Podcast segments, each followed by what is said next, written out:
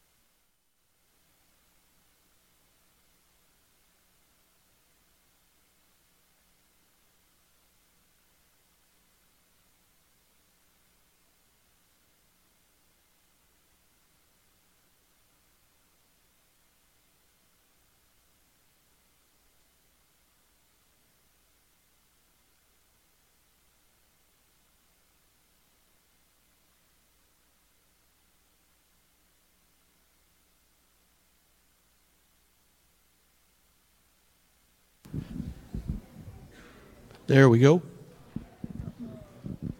I know. I'm fixing to do it. All right. If you are here tonight and uh, you did not have the opportunity to partake of the Lord's Supper this morning, if you want to go back to the little chapel, they'll take care of you. You'll be served at this time. All right. Books of the Bible. How many books are there? 66. How many in the Old Testament? 39. How many in the New Testament? 27. What's the first book in the Bible? Genesis, Exodus, Leviticus, Numbers, Deuteronomy, Joshua, Judges, Ruth, First Samuel, First Kings, Second Kings, First Chronicles, Second Chronicles, Ezra, Nehemiah, Esther, Job, Psalms,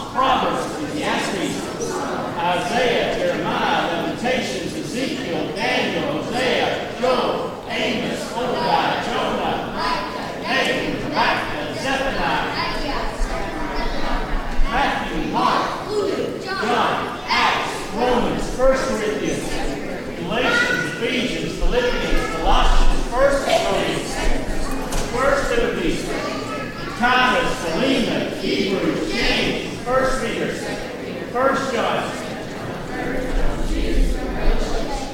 Jesus loves me, this I know, for the Bible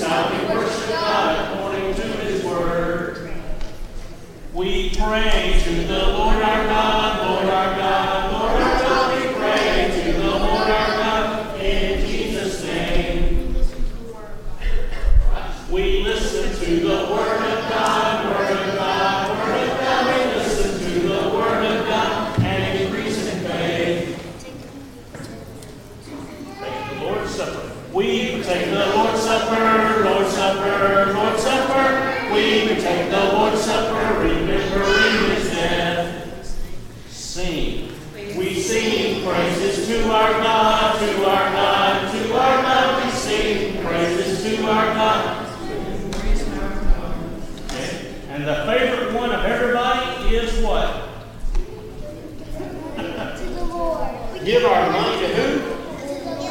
Good. Good. We give our money to the Lord, to the Lord, to the Lord. We give our money to the Lord, showing him our love. God said, Judges over Israel, one by one, 14 men. Fight their battles, let them fight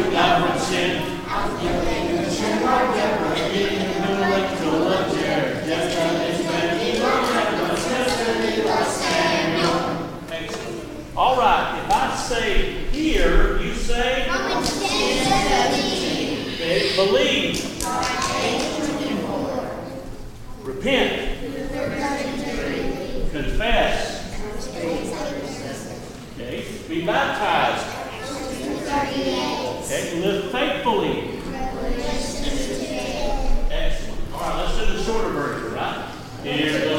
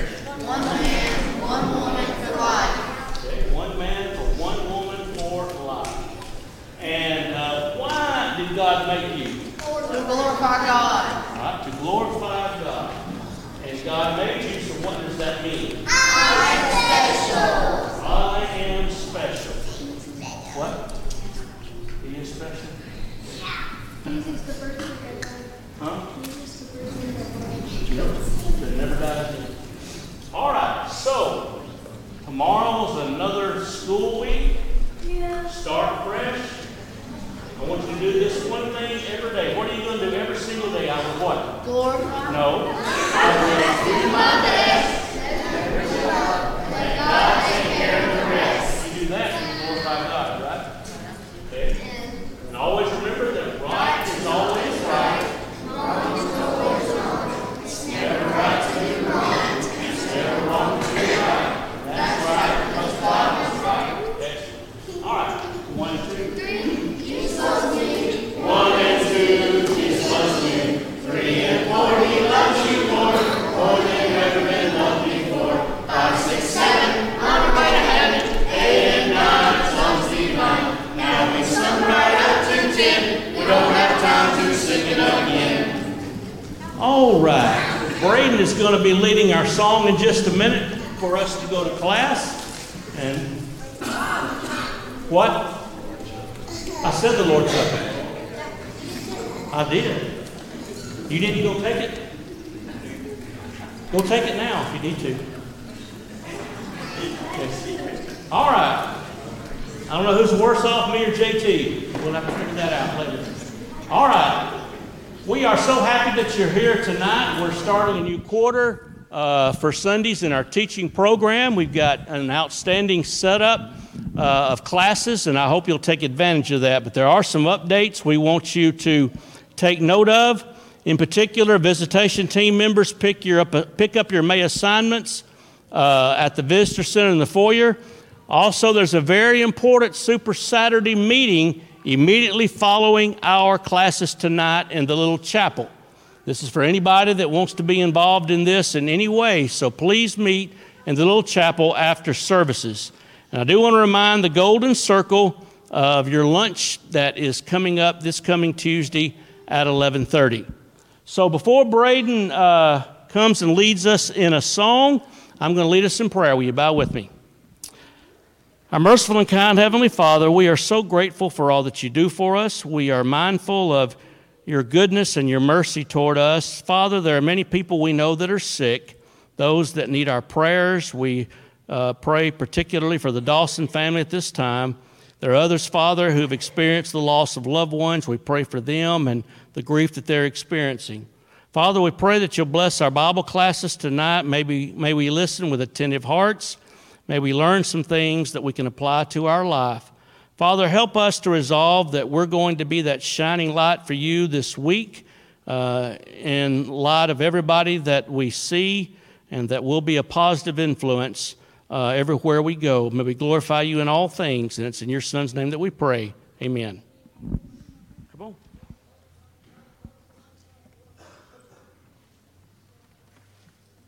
Wait a minute. Okay.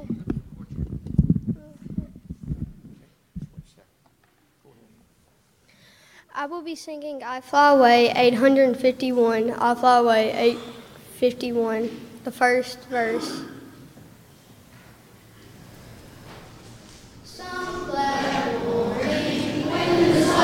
Good.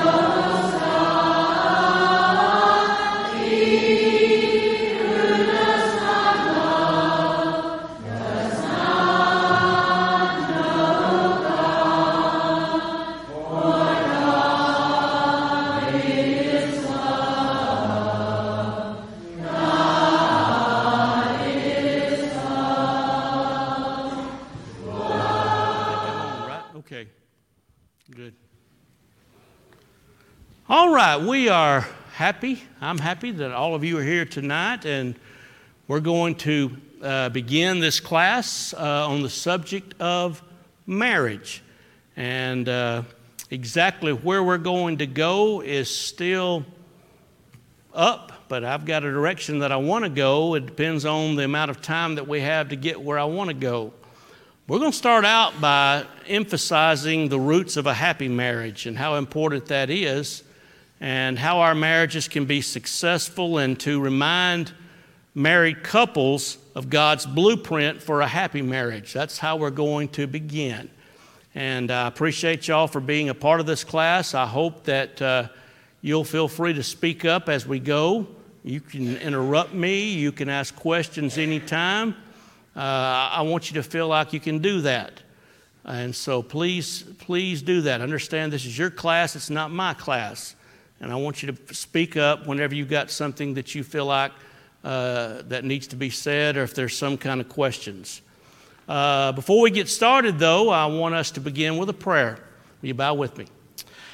Our Father in heaven, we ask your blessings upon our class tonight as we begin our study of marriage. May we respect and understand the principles of marriage that are found in your word, Father, and may we endeavor as husbands and wives, or maybe future husbands and wives, may we endeavor to follow the blueprint that you've set forth for us in your word. We pray that you'll bless our study. And Father, we pray that you'd bless those that are sick at this time, those that need our prayers. There are many that need our prayers and encouragement. We pray that you would be with each one. You know their needs, Father. And Father, please bless us as we endeavor to uh, try to serve you and help us to glorify you in all things. And it's your, in your Son's name that we pray. Amen. Four year old Jamie had just been told the story of Snow White for the very first time. And with wide, uh, with uh, wide-eyed excitement, she retold the story of Snow White that she had heard to her attentive mother. And after explaining to her mother how Prince Charming had arrived on a beautiful white horse and kissed Snow White back to life, Jamie asked, and, and Mom, do you know what happened next? And Mom said, Yes, they lived happily ever after. And Jamie kind of got a frown on her face and said, No, Mom, they got married. so, somebody said there are three rings in marriage there's the engagement ring, there's the wedding ring, and then there's the suffering. I don't know if that's true or not. But sadly, that's how many look at marriage today, don't they? Uh, marriage takes a, a, a, pretty good hit uh, in Hollywood today.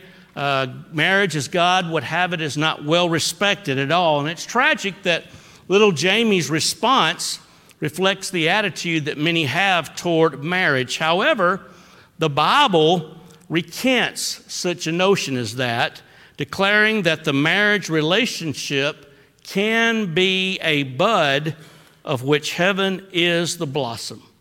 And I think that can be true if we will humbly follow uh, the Bible's instructions for us to have a happy marriage. And so we're going to talk about uh, how we can have a happy marriage and, and, how we develop that and arrive at that.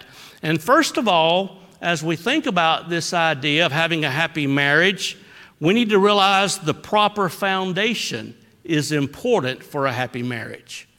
Now, a foundation is important for anything that's going to survive, right? You've got to have the right foundation. You know, our, our kids sing, you know, the wise man built his house upon the rock, right? Rains descended, the floods came, winds blew, beat upon that house, and what happened? It stood, for it was founded on the rock. But the foolish man, he didn't have the proper foundation, did he? He built his house upon the sand, and what happened when the rains came and the floods came? You know, uh, the house fell because it was not founded on that solid foundation. What is the proper foundation for a happy marriage? God.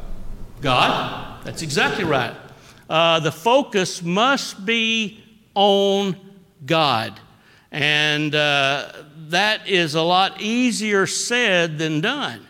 I think a lot of people would acknowledge the fact that, you know, our focus needs to be on God when they get married, but how many put that into practice, you know, as they go through their relationship? You know, the marriage relationship was instituted by God. I want to look at a couple of passages here. First of all, Genesis chapter 2 and verse 24. I think these may be up there. Uh, some of them will be. By the way, that's just a, an additional point right there I was going to make in the outset. Whoso finds a wife finds a good thing and obtains a favor from the Lord. A wife is a good thing, right? And uh, Husbands know if you've got a good wife, how valuable that wife is. But let's look at Genesis 2 and verse 24. God speaking here, therefore shall a man leave his father and his mother, and shall hold fast to his wife, and they shall become one flesh. And the man and his wife were both naked and were not ashamed. Now, as we think about the fact that marriage was instituted by God, you turn over to Matthew chapter 19, beginning in verse 4. And Jesus speaking here said, Have you not read that he who created them from the beginning made them male and female? And he said, Therefore, a man shall leave his father and mother, hold fast to his wife, and the two shall become one flesh. So they are no longer two, but one flesh. What therefore God has joined together, let not man separate or put asunder. And so, who initiated the first marriage? Who invented marriage? God. All right? And that's the focus. It must be on God. The foundation must be on God. And as a result, happy marriages always have God as its foundation. Now, first of all, this priority is going to be manifested by the fact that every decision that's made in our marriages, whether relationally or physically or uh, spiritually or financially or vocationally, these principles are going to be based upon what God has revealed in His Word.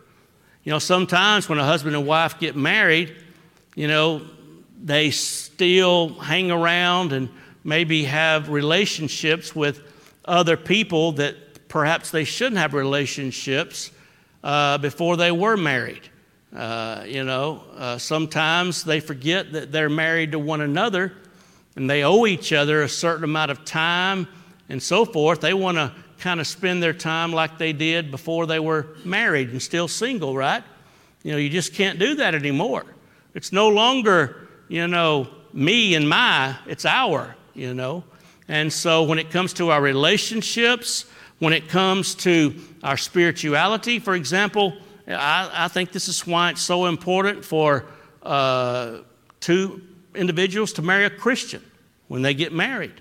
Uh, because I've seen it happen time and time again where, you know, maybe uh, when they have children, the mom goes to one church, dad goes to another church. And what does that do to the children? leaves them confused. And uh, uh, when it comes to our spirituality, we need to be on the same page. Our focus needs to be on God. It's going to be on the promises and the principles revealed in God's Word. 2 Peter 1 and verse 3 tells us that we've been given all things that pertain to life and godliness. Secondly, though, we're going to prove that God is the vocal point of our marriages by treating each other the way the Word of God tells us to teach and to treat one another. Uh, you know, there's a way that husbands and wives need to treat each other and the love that they have one toward another. If a, uh, a guy has been real physical and overbearing uh, when they're dating. Maybe he's even been physical to the point of being physically abusive from time to time if he loses his temper. That's not just going to go away when you get married, right? A lot of people make that mistake. A lot of people think, well, this will get better once we get married. It's not going to get any better, it may get worse. Now, as you think about the principles God's revealed in the Bible, look at 2 uh, Timothy chapter, uh, let me see here, Ephesians 5 and verse 23, a uh, very familiar passage talking about the love of husbands and wives. It says, Husbands, love your wives as Christ also loved the church. And how much did Christ love the church? God, He gave Himself for her. All right? And so, husbands, love your wives as Christ loved the church and gave himself for her that he might sanctify her, having cleansed her by the washing of water with the word, so that he might present the church to himself in splendor without spot or wrinkle or any such thing, that she should be holy and without blemish. In the same way, husbands should love their wives as their own bodies. He who loves his wife loves himself. For no one ever hated his own flesh, but he nourishes it and cherishes it just as Christ the church, because we are members of his body. So, what's the Lord saying here? You know, it's just natural that we love and care for ourselves, right? And a husband is to treat his wife like he would want to be treated. He is to love his wife just like he would love his own self. Whatever he would do for himself, he now does for his wife. He looks out for her best interest rather than what he wants. Now, selfishness is the cause of most marital difficulties. That's just plain and simple. Uh, I find myself in trouble quite often, and when I find myself in trouble in marriage, you know what the root cause of it is? It's what I want that I didn't get, you know. It's my own selfishness.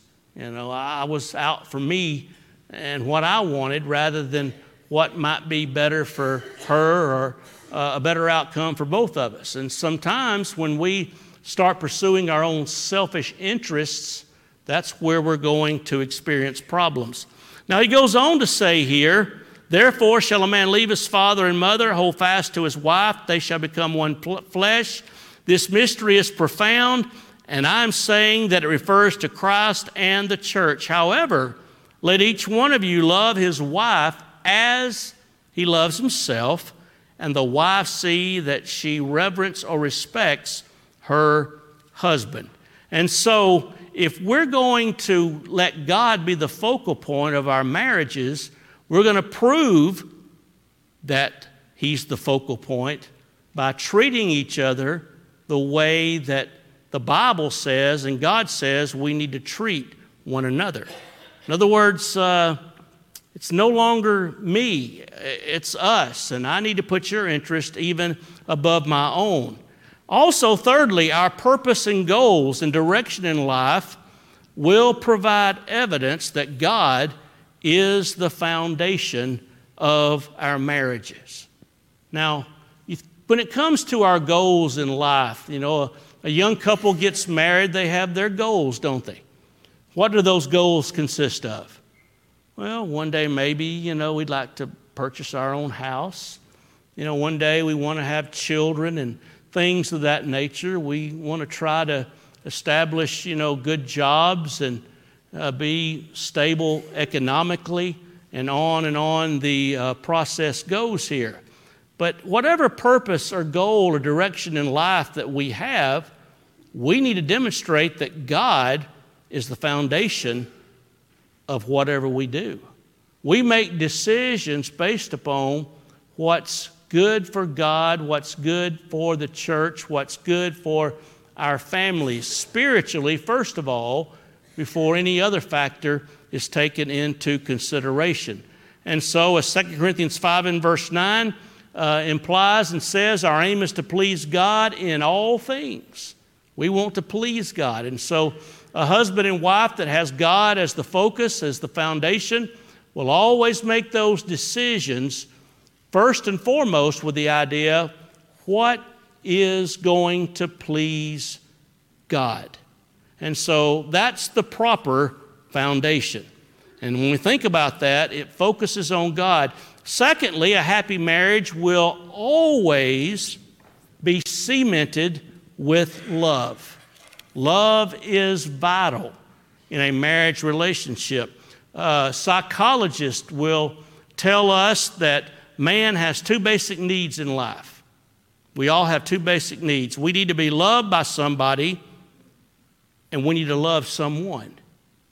Marriage meets those needs psychologically, don't they? It allows us to give of ourselves and love somebody with our whole being. In return, it allows us to also be loved as well. Just like Ephesians 5 and verse 25 that we just read. Husbands, love your wives up to the point that you will give yourself for her, just as Christ gave himself for the church. And of course, uh, the love that solidifies a marriage is always unconditional. Now, we're all familiar with that great chapter on love, 1 Corinthians chapter 13. You know, it begins by talking about the importance of love. And then it talks about, beginning in verse 4, how, how love acts, how love behaves. How does it behave? Love is patient and kind, does not envy, it's not puffed up, it's not selfish. You know, we, we know all uh, that passage and what it means that, that love acts in this way. This is how love behaves. Love uh, believes all things and hopes all things and endures all things. Love never fails. And so the love that solidifies a marriage is unconditional love. And it is expressive, like God's love. How did God express His love to us? How did He show us He loved us? John 3 and verse 16, right? The golden text of the Bible. God so loved the world that He gave His only begotten Son. And so, if we love our spouses, we're going to be willing to give just like God was willing to give. And so, marriage fulfills both of those needs. It's an unconditional love, and it's always expressed. You know, married love is best characterized by what the Greeks called agape love. We've always heard that term, right? Agape love. Agape love is not an, a feeling or emotion. Agape love is not a feeling that you feel when you feel that you're feeling a feeling you never felt before. You know, you know that's when you're all tied up in knots over this girl or guy, right? You feel this feeling that you feel that you've never felt before, and so forth. And uh, you know, I, I, guess it's the Hallmark type mentality. The next Hallmark movie I'll watch will be my first, but uh, that's beside the point. Uh, but, you know, love is not based upon emotion, agape love. Agape love, rather, is the exercise of one's will to seek what's best for the other person. And it's important that husbands and wives have that agape love one toward another. See, I've made the decision, and nothing's going to change that decision, that I'm going to love you no matter what no matter how much we change physically. And it's shocking sometimes to see how you look when you were young. And now you see a picture, you look in the mirror, what in the world happened, you know? Uh, you know, we, we grow in our love for one another. Our love increases, it doesn't decrease. Uh, in spite of all the changes or the health issues that may come our way in a marriage relationship, love is going to grow. It's a decision of the will. Uh, someone said that agape love is not something that happens to you, it's something that you make happen. And there's a lot of truth in that. Okay? It's something that you make happen. I think this little story illustrates this. Everyone had wanted to know Aunt Jane and Uncle Tom's formula for a happy marriage. And those who knew this couple knew and were aware of how loving they were, despite multiple misfortunes they had experienced throughout their lives. Uh, Tom was uh, partially crippled as a result of a childhood illness. Jane's father had died when she was young, and her brother had died unexpectedly after returning from overseas.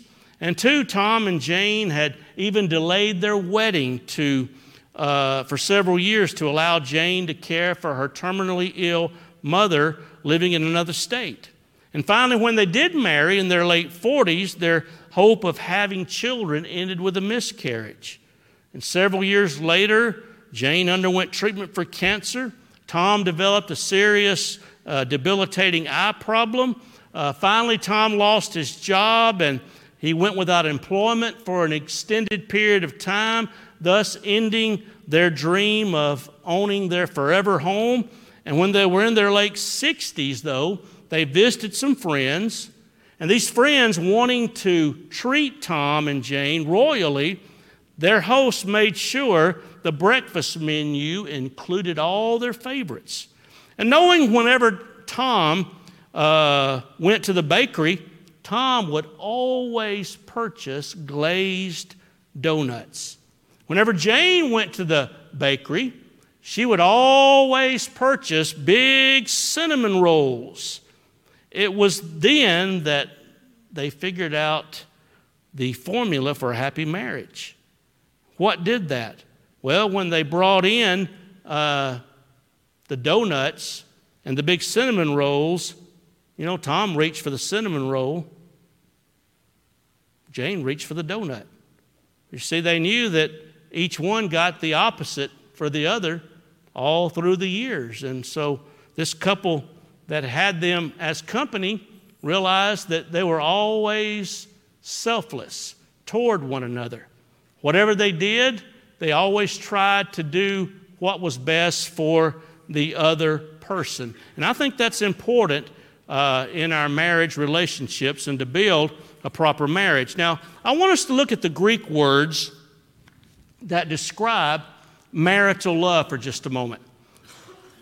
Love encompasses really four different ideas. There's four ideas in the original language that describe marital love.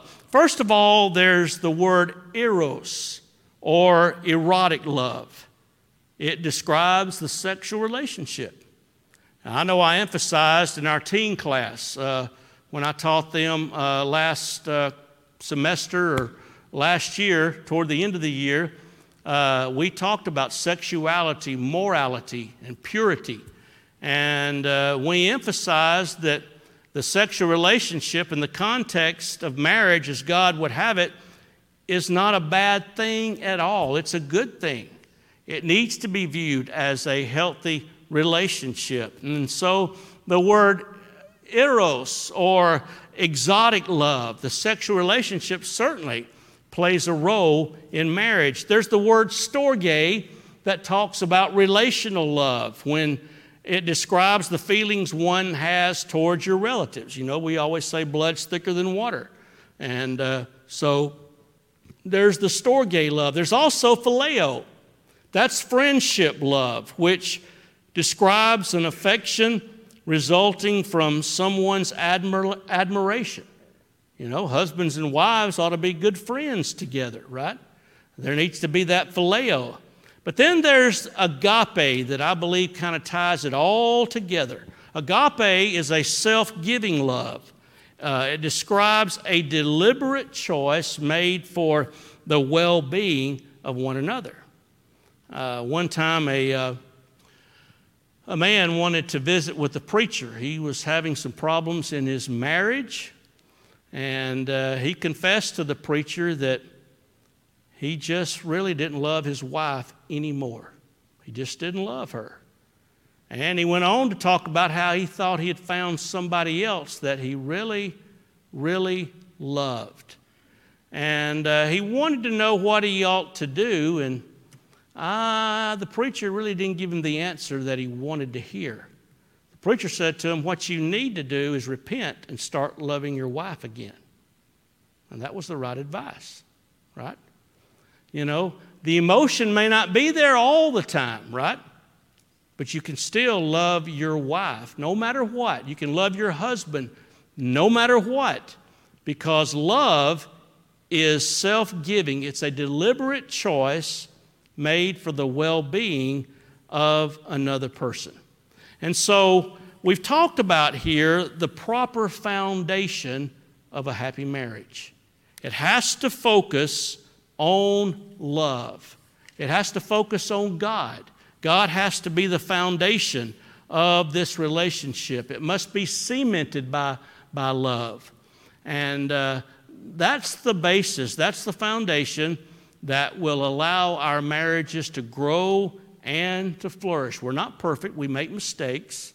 We all know that we do. But we can be faithful, right? And uh, we can endeavor to grow in our love one toward another. Quickly, though, as we kind of introduce our idea of marriage tonight, what are the biblical purposes of a happy marriage? You know, why did God even invent this thing called marriage? Uh, y'all remember the little rascals and other cartoons like that? They always had the girl haters club and the boy haters club. We're never going to get married. We'll sign a pact or whatever. And then what was that, Darla?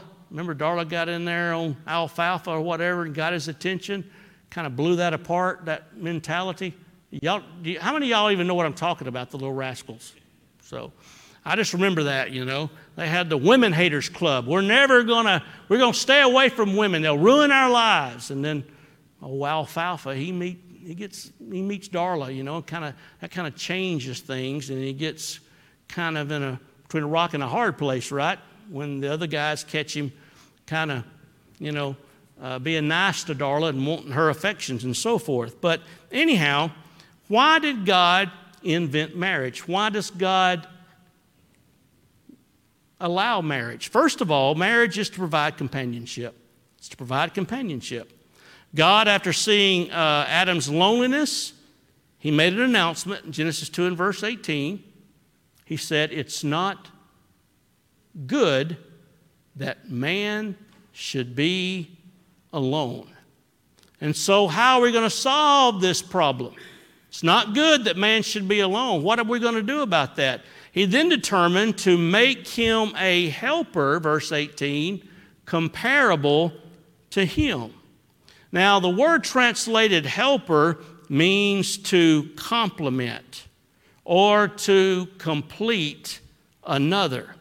Uh, the marriage relationship was not conceived by man, it was not conceived for his own expedience, but rather it originated in the mind of God for man's happiness and for man's benefit. Now, in uh, Genesis chapter 2, if you want to look there in verses 18 beginning, uh, notice what the Bible says about God and why he made the rela- relationship of marriage for man's benefit. The Bible says, Then the Lord said, It's not good that man should be alone.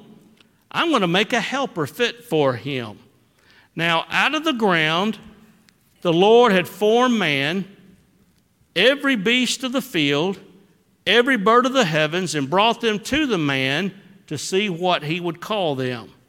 And whatever the man called every living creature, that was its name.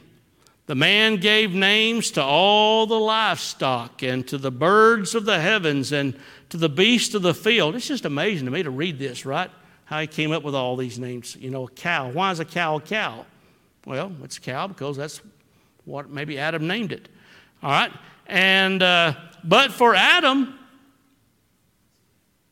there was not found a helper fit for him.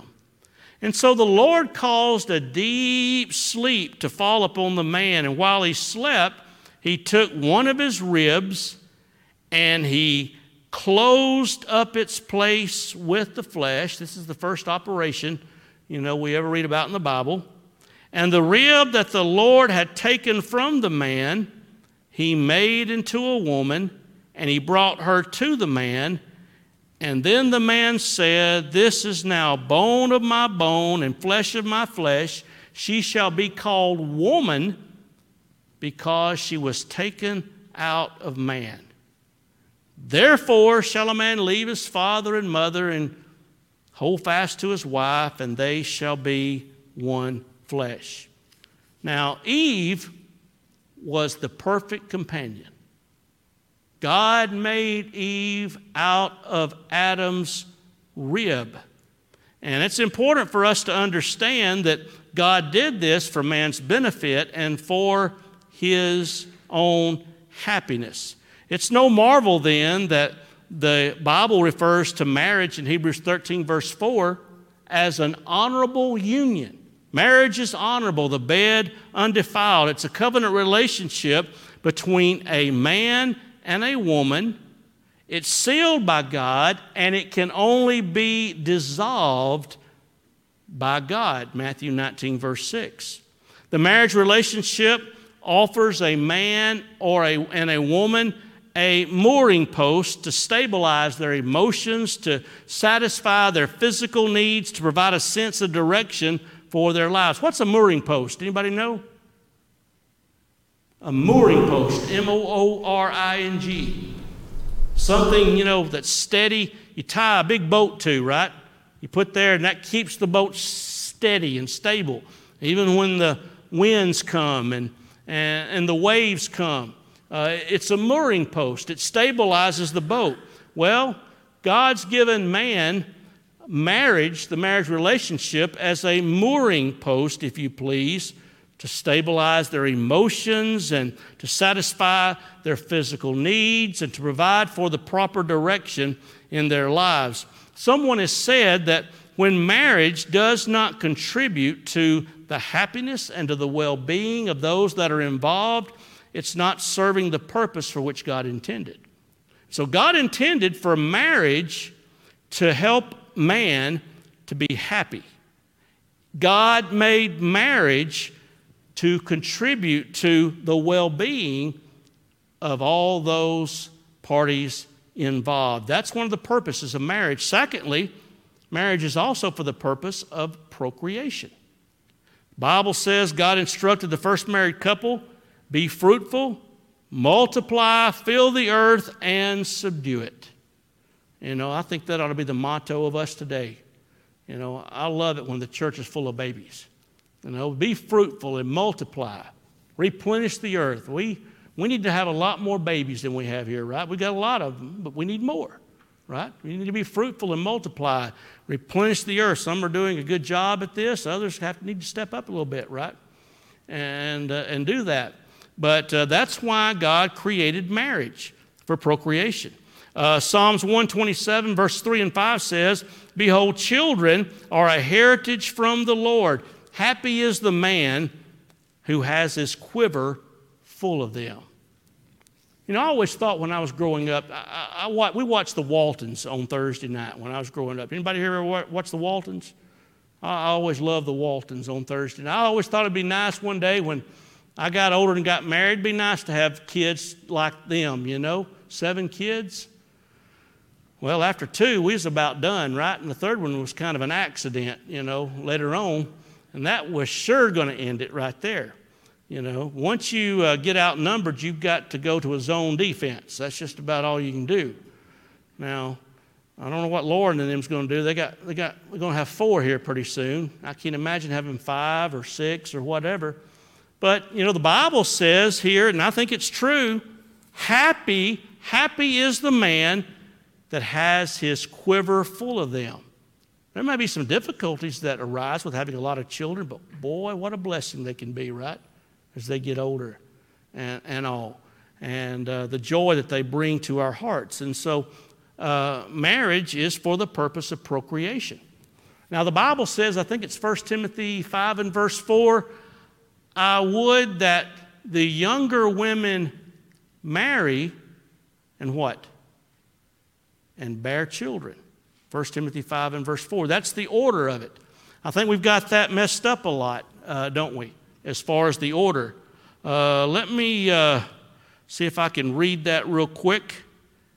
It says, I will therefore that the younger women marry, bear children, guide the house, give none occasion to the adversary to speak reproachfully.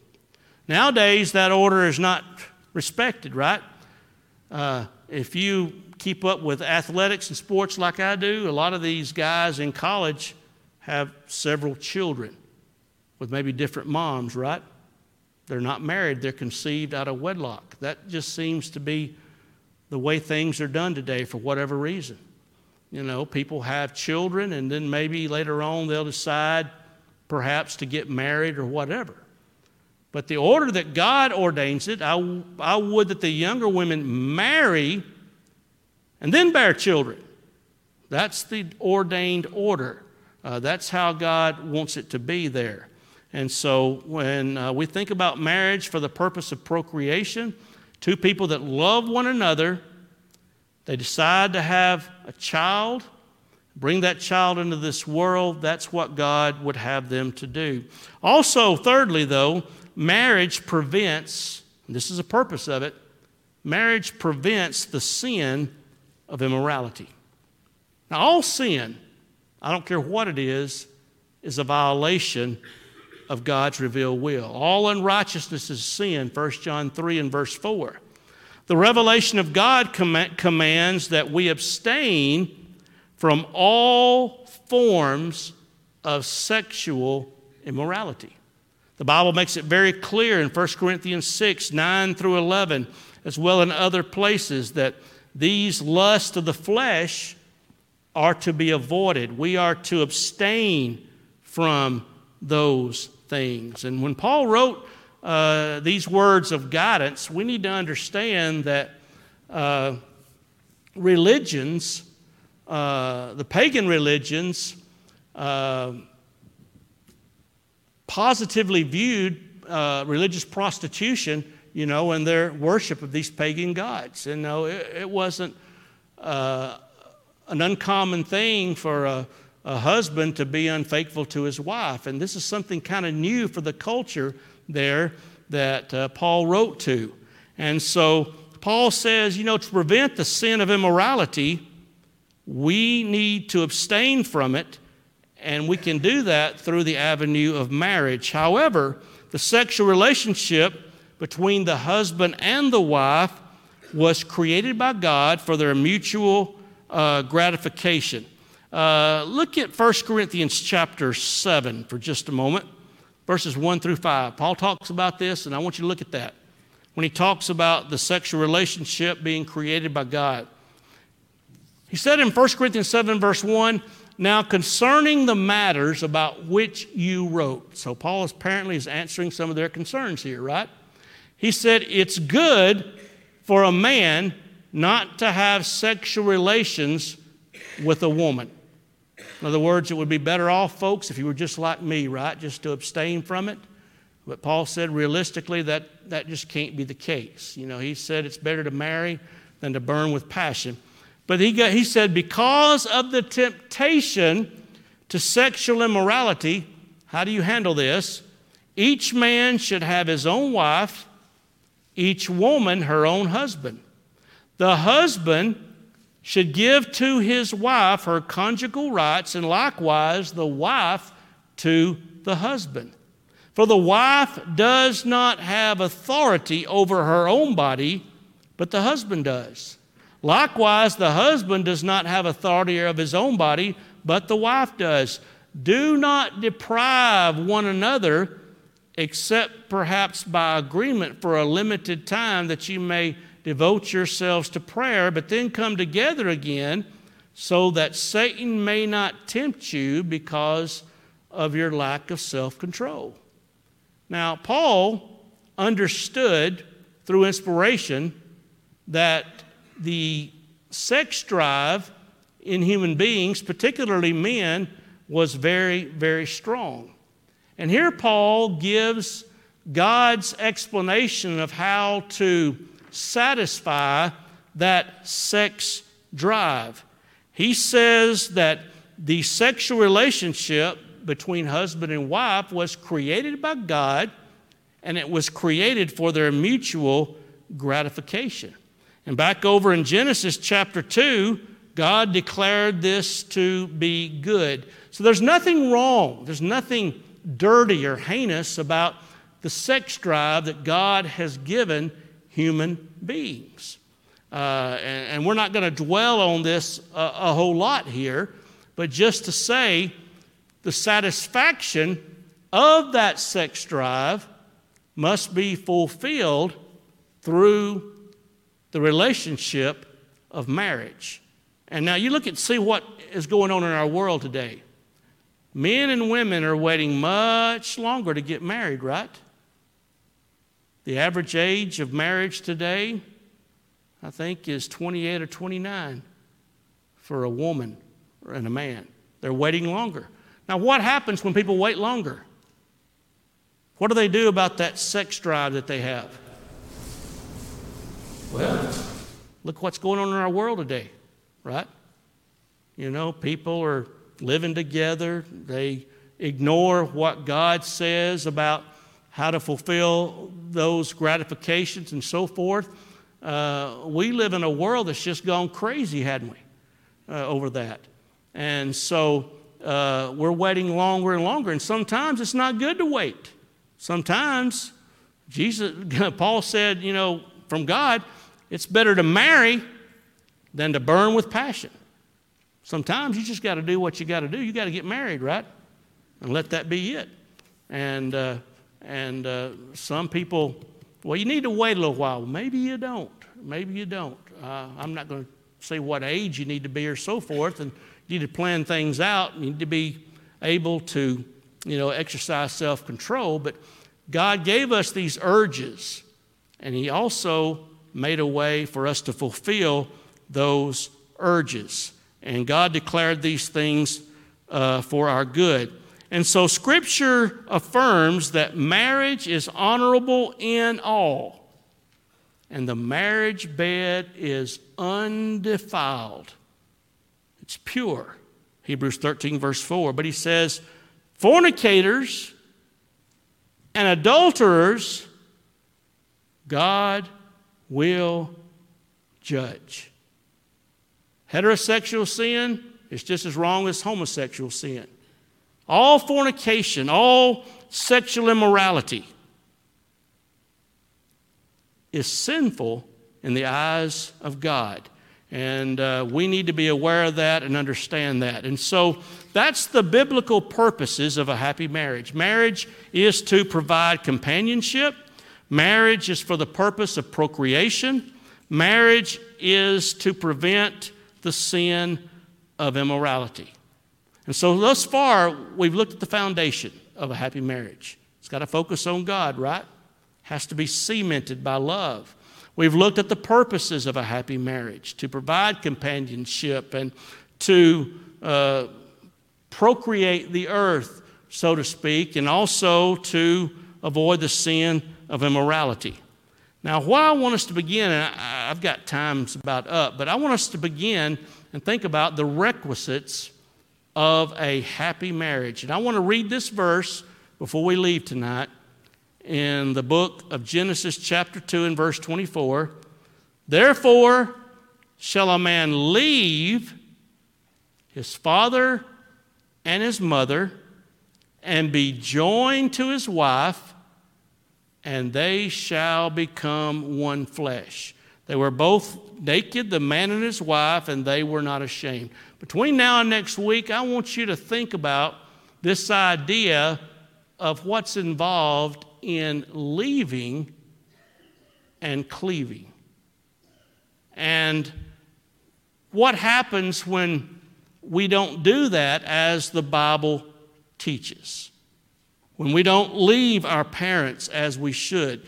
We're going to talk about that, Lord willing, uh, next week and uh, how important it is to be joined to our spouse and our allegiance is to our spouse now and no longer to our parents. So we're going to emphasize those two words that rhyme leave and cleave the permanence of marriage, the commitment of marriage. That's vital for the success of a happy marriage. And we'll talk about that, Lord willing, next week. Anybody got any questions? Those kids aren't coming out yet, but they will anytime. Anybody got any questions or comments to add to this tonight? Feel free to speak up. Anybody? Nobody at all? No observations or advice? Anybody got any good advice? I don't, evidently I. No, that when he came in, and went to sleep at night, that I went to sleep, she heard that? Adam. Eve didn't trust Adam. You know, when he'd go to sleep, he'd, he'd count. She, she'd count his ribs, right? Is that what you said? She'd always count his ribs. Yep. Yep. That's right. All right. Thank y'all so much for your attentiveness tonight. We'll go into get more detail with this as we go further. Thank you for your attention.